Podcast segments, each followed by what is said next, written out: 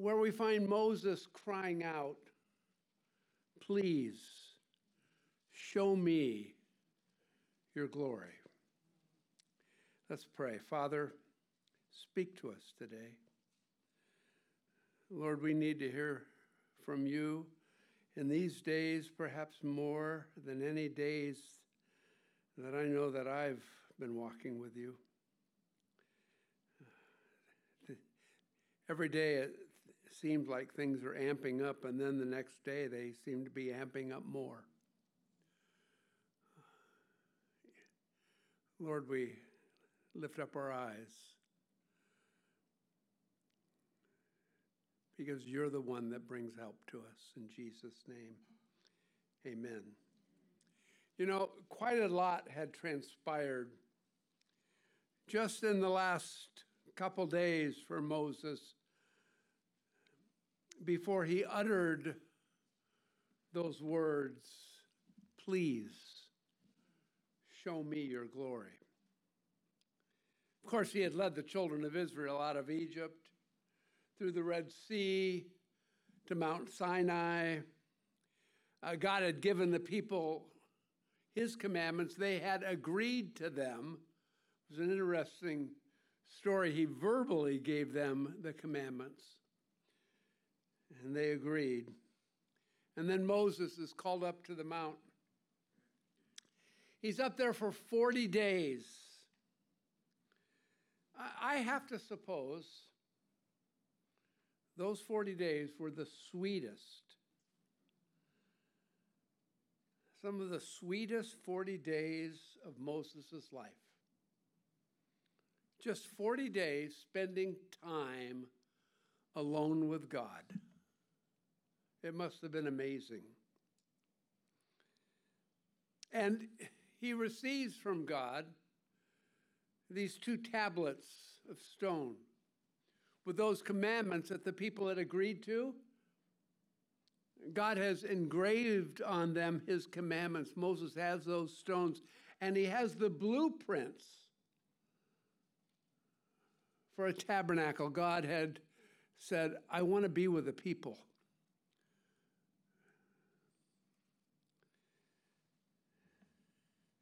But after he'd been up there so long, the people were wondering where he was, and they finally told Aaron, Well, you know the story, right? Aaron, make us a golden calf. And they brought all their golden earrings and everything to Moses, and he constructed for them a molded calf, and they began to worship it, saying that this calf was the one that brought them out of Egypt. And so the Lord, while Moses is up on the mount, he informs him of what the people were doing down at the bottom of the mountain, telling Moses that the people had corrupted themselves, that they had quickly turned aside from the Lord, uh, that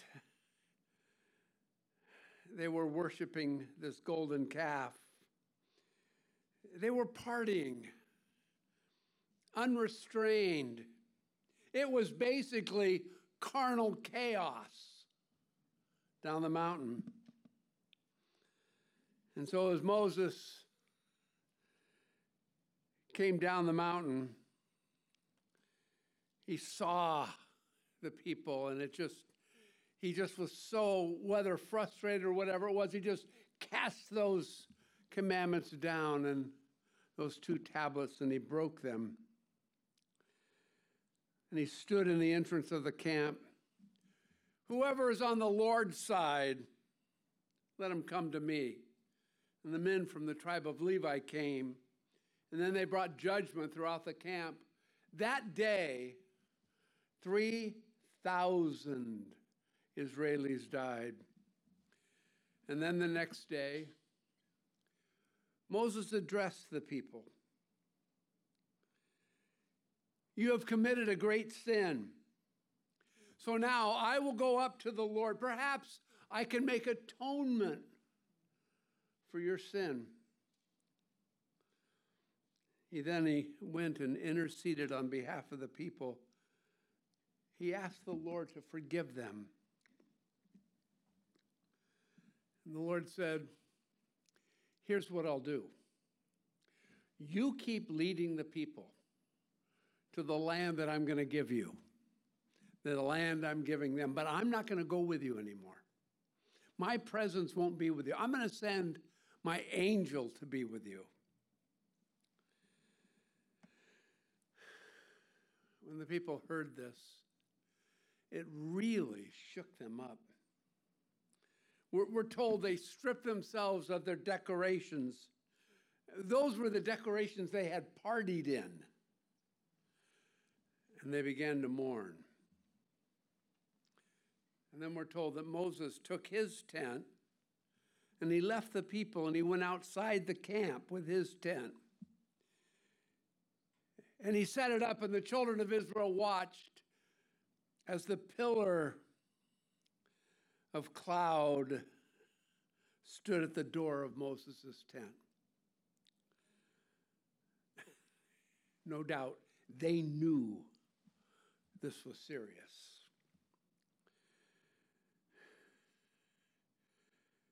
It could go either way. God would either judge them or perhaps show grace toward them. I'm guessing they held their collective breath. And then we're told in the 33rd chapter, verse 14, that the Lord honored Moses' request. He said, My presence will go with you, and I will give you rest. Moses then responded there in verse 15. He said, If your presence does not go with us, then don't bring us up from here. For how then will it be known that your people and I have found grace in your sight unless you go with us? So we shall be separate, your people and I, from all the people who are upon the face of the earth. And the Lord responded, I will also do this thing that you have spoken, for you have found grace in my sight, and I know your name. Martyn Lloyd-Jones, one of my favorite commentators,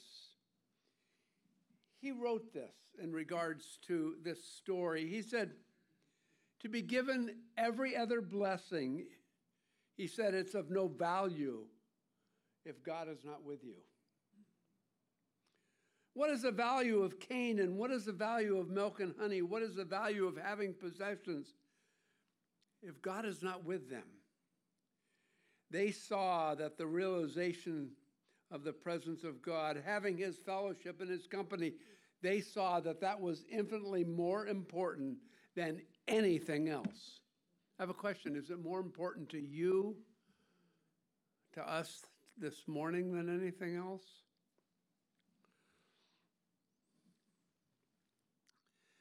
Now, with all of that background, we come back to our text. Because it's at, this point that Moses cries out, Please, he's talking directly to the Lord, please Show me your glory. The glory that Moses was asking for in the Hebrew, the word for glory is kavod. That, that, that word, kavod, it means the weight, the substance, the splendor, the honor. Kavod, you see, it speaks of the glory of God.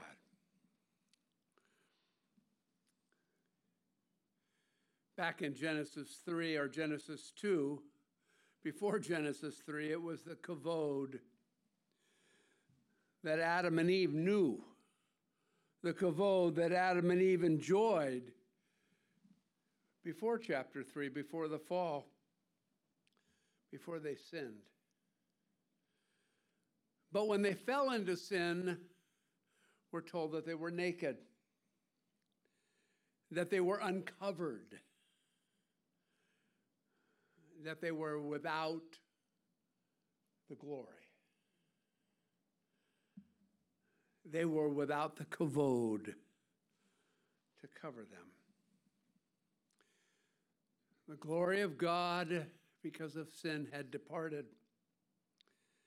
and they were naked. They were helpless. They were empty of God's covering, and they knew it. And by the way, that's the condition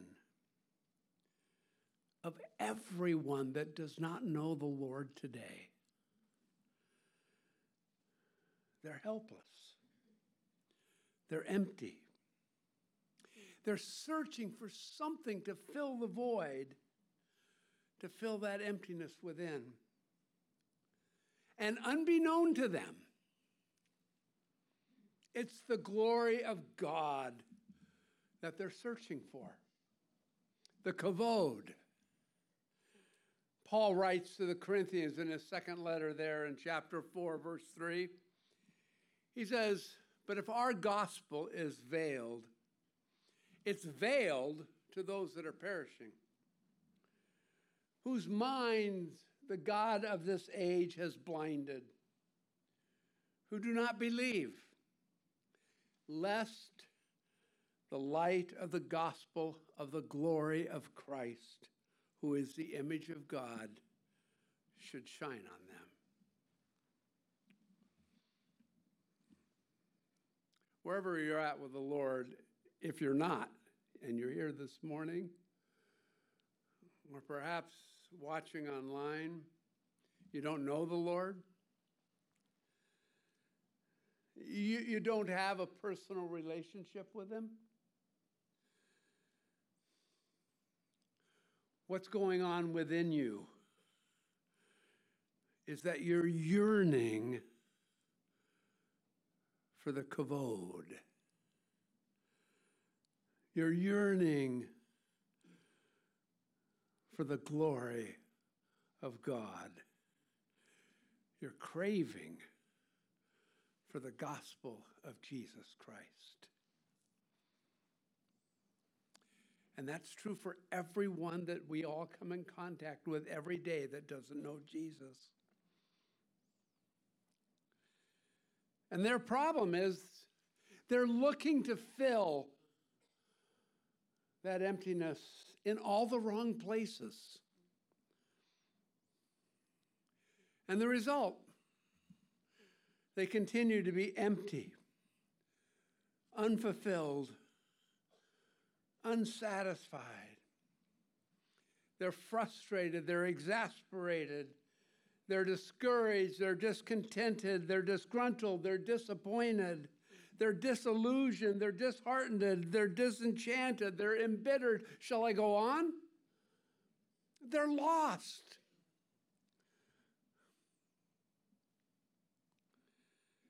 Moses' cry, please show me your glory.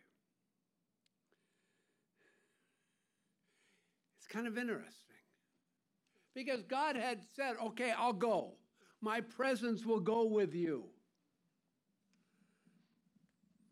But for Moses, obviously, as he made that cry, Moses is saying, That's not enough for me. Moses is saying, Lord, I want more. I want more. Lord, I've seen you smite the Egyptians. I've seen you part the Red Sea. I, have seen as you brought water from the rock. I, I've watched as bread came down from heaven. I spent 40 days on the mountain with you. I was alone with you. I've had you speak to me as a friend speaks to a friend. I've received your promise to have your presence continue on with us as we travel to the land that you promised us. But Lord, I, I know, I've only scratched the surface. I know there's more. There's more of your love, more of your grace, there's more of your mercy. I know I have not reached the epicenter of who you are. Lord, I want more.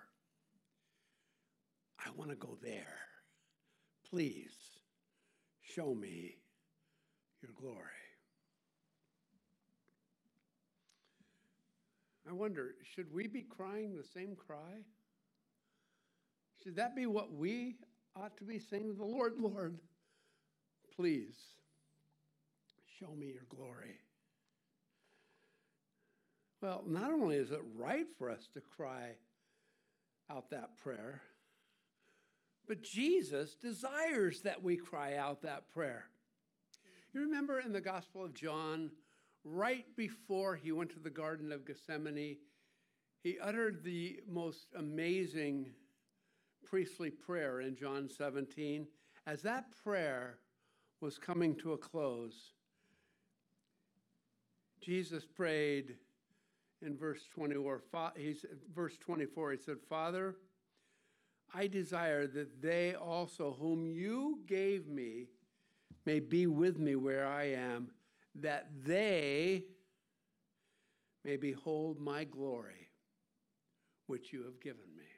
That was his prayer for you. That's his prayer for me.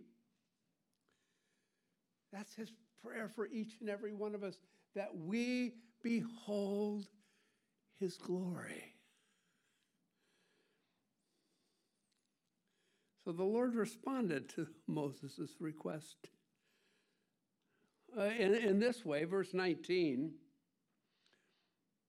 Then he said, I'll make all my goodness pass before you, and I will proclaim the name of the Lord before you. I will be gracious to whom I will be gracious, and I will have compassion on whom I will have compassion.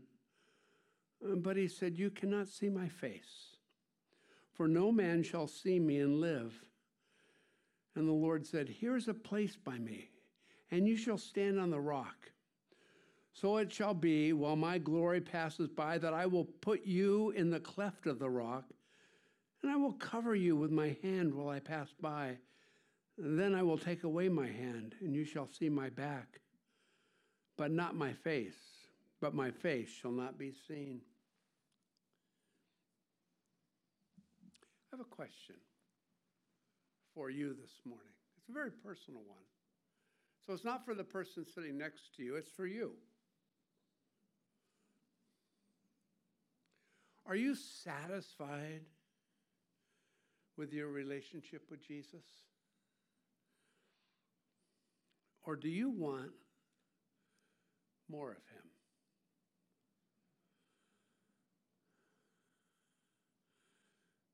You see, is this your cry? Please, show me your glory. Again, that was Moses' cry, and the Lord said, Okay.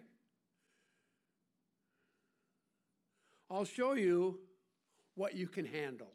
I like that. God's not going to give you any more than what you can handle. He says, I'm going to put you in the cleft of the rock. I'll cover you with my hand while I pass by. And, th- and then I'll take away my hand, and you can see my backside or my afterglow. We sometimes at churches will have a time we call an afterglow. That's where it would come from.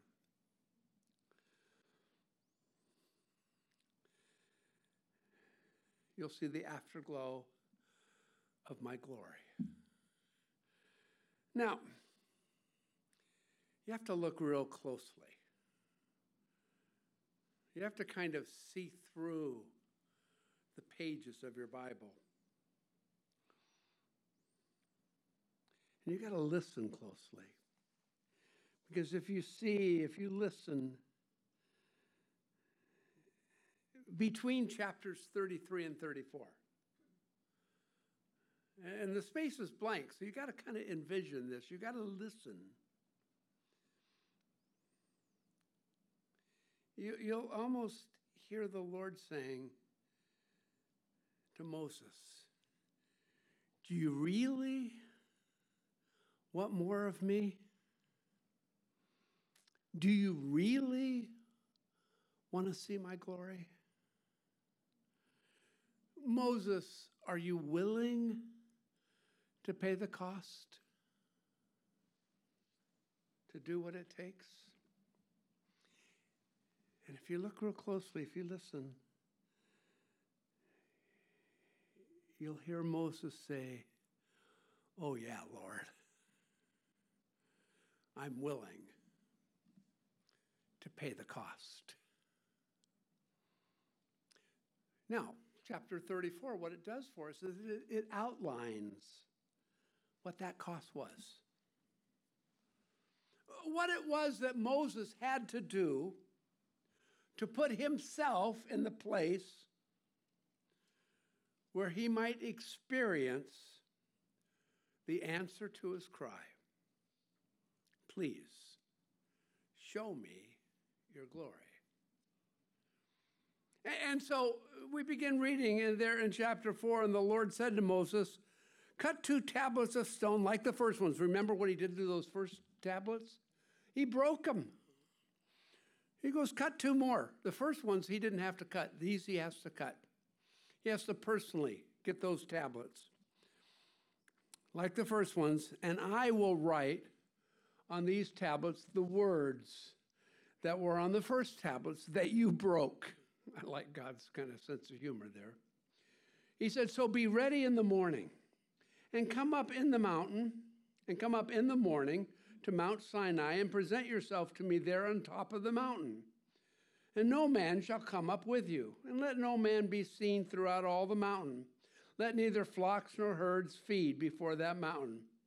So he cut two tablets of stone like the first ones. Then Moses rose early in the morning and went up on Mount Sinai as the Lord had commanded him, and he took in his hand the two tablets of stone. So Moses gets his instructions from God. And basically, his instructions were this Moses, you want to see my glory? Be ready in the morning.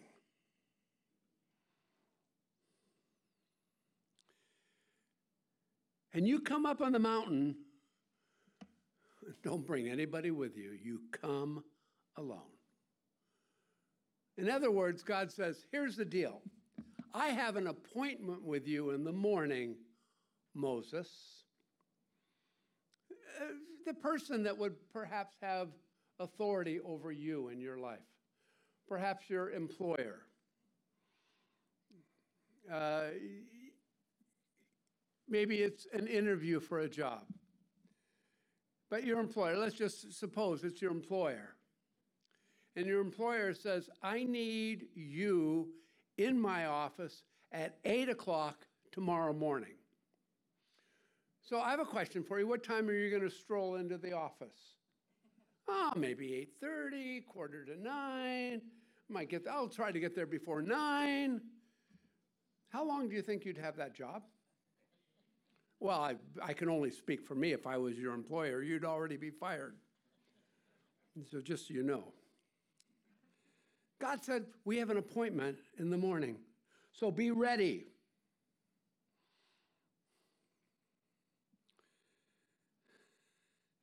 You want to see my glory?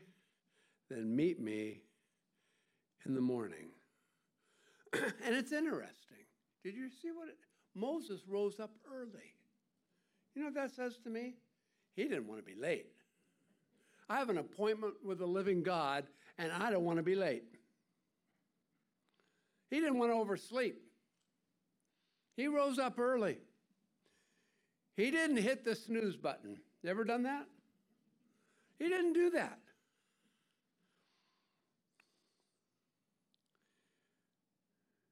I think the Lord says to each of his children, You really want to see my glory? You really want more of me? Then meet me in the morning.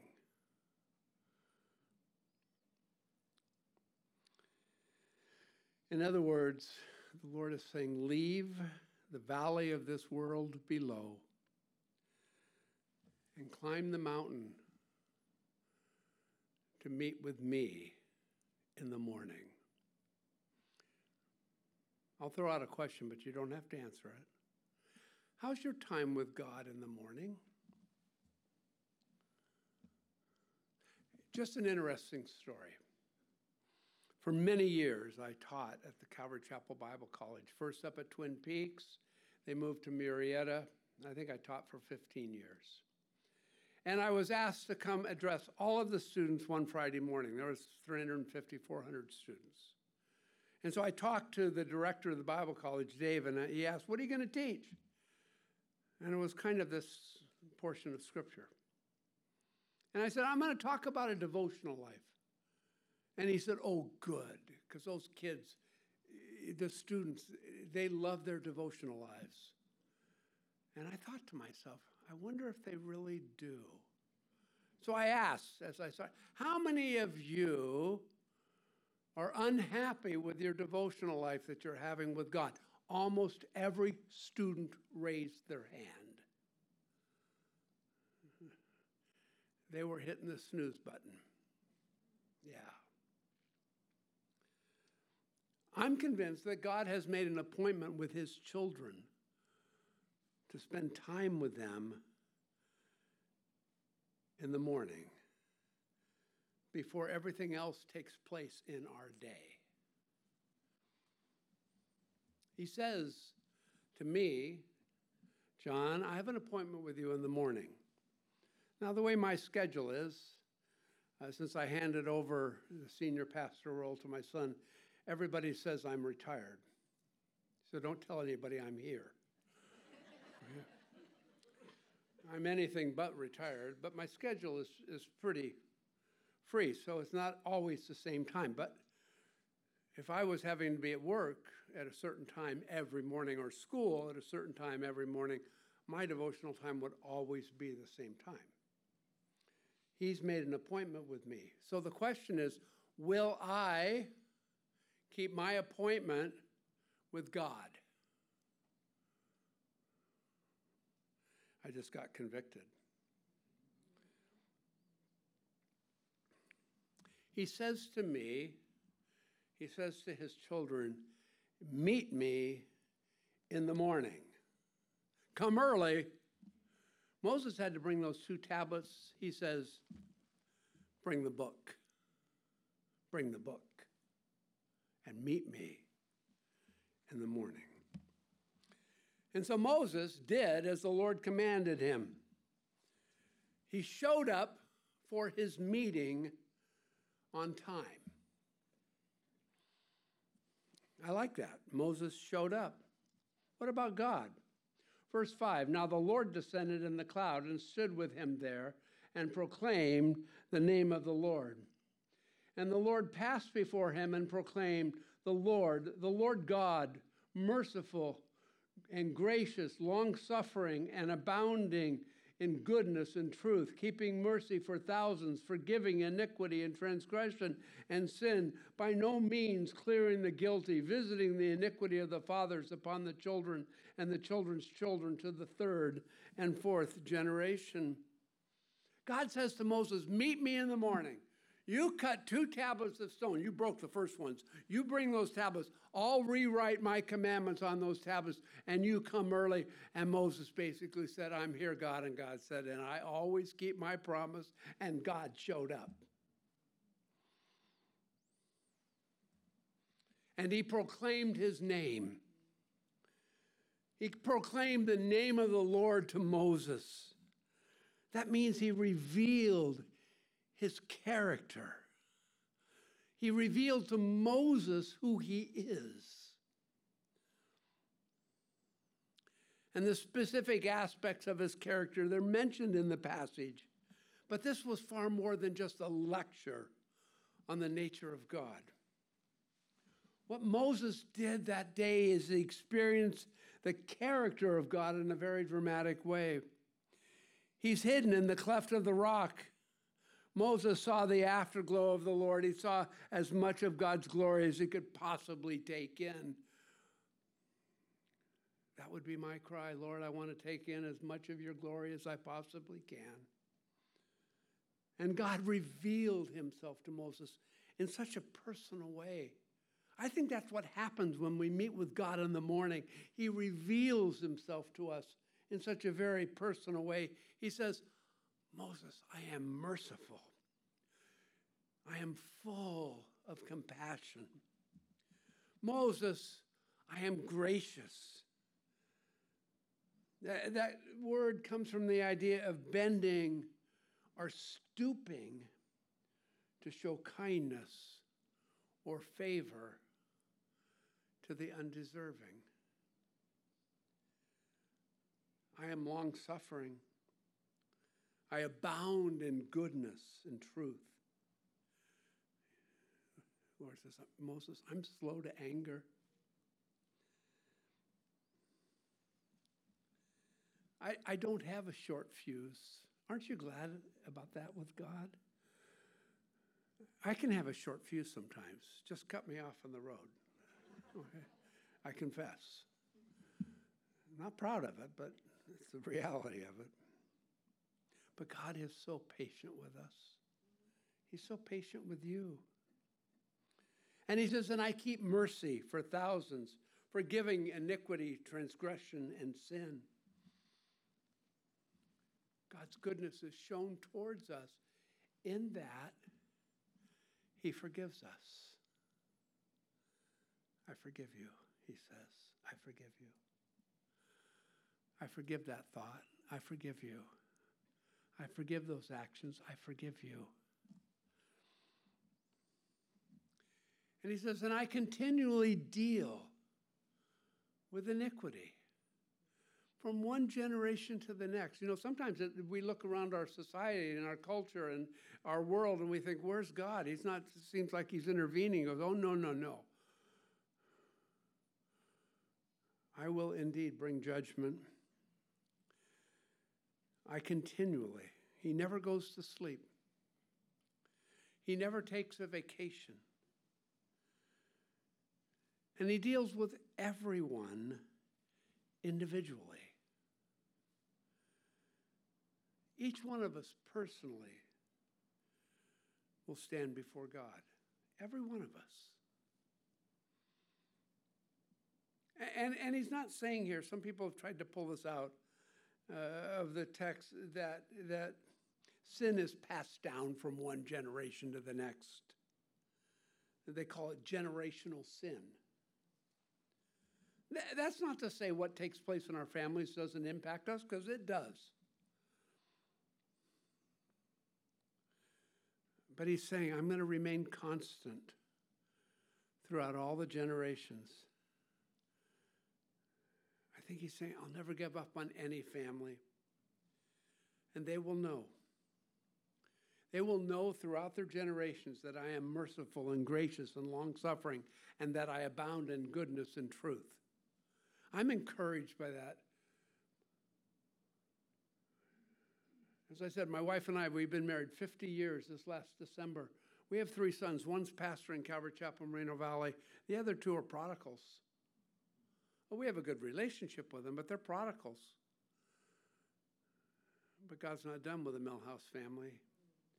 I know He loves them and He's dealing with them in a very personal way. So, so we read in verse 8 so Moses made haste you get the idea, man, he, he couldn't wait. He made haste and he bowed his head to the earth and he worshiped. And he says, If now I have found grace in your sight, O Lord, let my Lord, I pray, go among us, even though we are a stiff necked people, and pardon our iniquity and our sin, and take us as your inheritance. Moses did his part. He met with God in the morning on the mountain, and God did his part. God showed up, revealed his character and his nature in a very personal way to Moses. What happened? Moses was wiped out. Moses just got wiped out. All he could do was fall to his knees as fast as he could. And he just began to worship God. He was compelled to worship God when he could see so clearly who God was. Listen, when we don't have a compelling drive to worship, and this goes for everyone in the congregation and for worship leaders, when we do not have a compelling drive to worship, it's clear evidence that we're not appreciating who our God is that we're worshiping. And then, as he's worshiping, he begins to repent. He's just broken before God and God's glory. And notice, as he repents, he doesn't say, and those people. No, he says, we. We're a stiff necked people. And then he begins to pray make intercession. Take us, Lord, as your inheritance. We continue to pray for revival, don't we? Well, revival takes place in the church. An awakening takes place outside the church, but a revival takes place in the church. This is revival, worship, repentance, intercession. That's revival. Throughout the rest of the chapter, the Lord begins to warn against the alliances that Moses or the people might make with the world. I think it's summed up for us there in verse 12. Take heed to yourself, lest you make a covenant with the inhabitants of the land where you're going, lest it be a snare in your midst. That's what happens when we make covenants with this world, they become a snare. We've got to be careful with our involvement with this world. And then Moses, he comes down from the mountain, and this miraculous thing took place. Drop down to verse 29 of chapter 34. Now it was so. When Moses came down from Mount Sinai, and the two tablets of the testimony were in Moses' hand when he came down from the mountain, that Moses did not know that the skin of his face shone while he talked with him. Not only did Moses experience the glory, the kavod of God, but he now was reflecting the glory, the kavod of God, and he didn't even know it. I love that. He didn't even know it. It wasn't something that he'd go, everybody look at me. You see God? He didn't know. There was no pride involved here.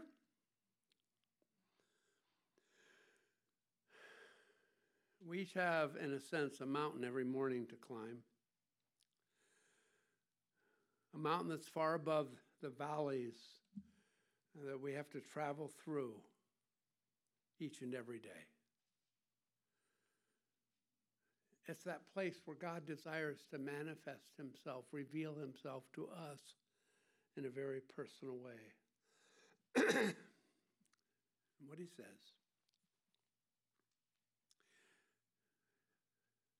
Meet me in the morning, come alone, and bring your Bible. I'm convinced that when we spend time with the Lord, when we put ourselves in that place where He might reveal Himself to us, I'm convinced that when we meet with Him in the morning, it's then that He reveals His character to us in such a way that when we come down from the mountain, when we get up from spending time with Him, that alone time with God, and then we start our day, and we all have to start our day, right? That He not only travels with us every step of the way, but we reflect who He is as we go, and we don't even know it. And those that we come in contact with, those who are craving for that emptiness to be filled, and they're looking in all the wrong places.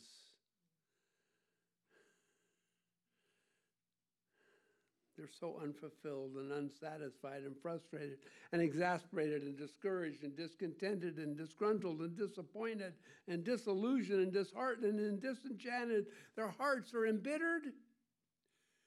And they come in contact with us and they see His glory, His kavod. It's reflected upon us by His grace. May our cry be, Lord, please show me your glory. But don't pray that prayer. Don't utter that cry unless you're willing to pay the cost and to meet with Him in the morning and bring your Bible. Let's pray. Father, we thank you for this time. Lord, it's no wonder the enemy does everything he can to keep us from having alone time with you because he knows what that alone time accomplishes. Oh, Father, touch your church, I pray. Touch our hearts.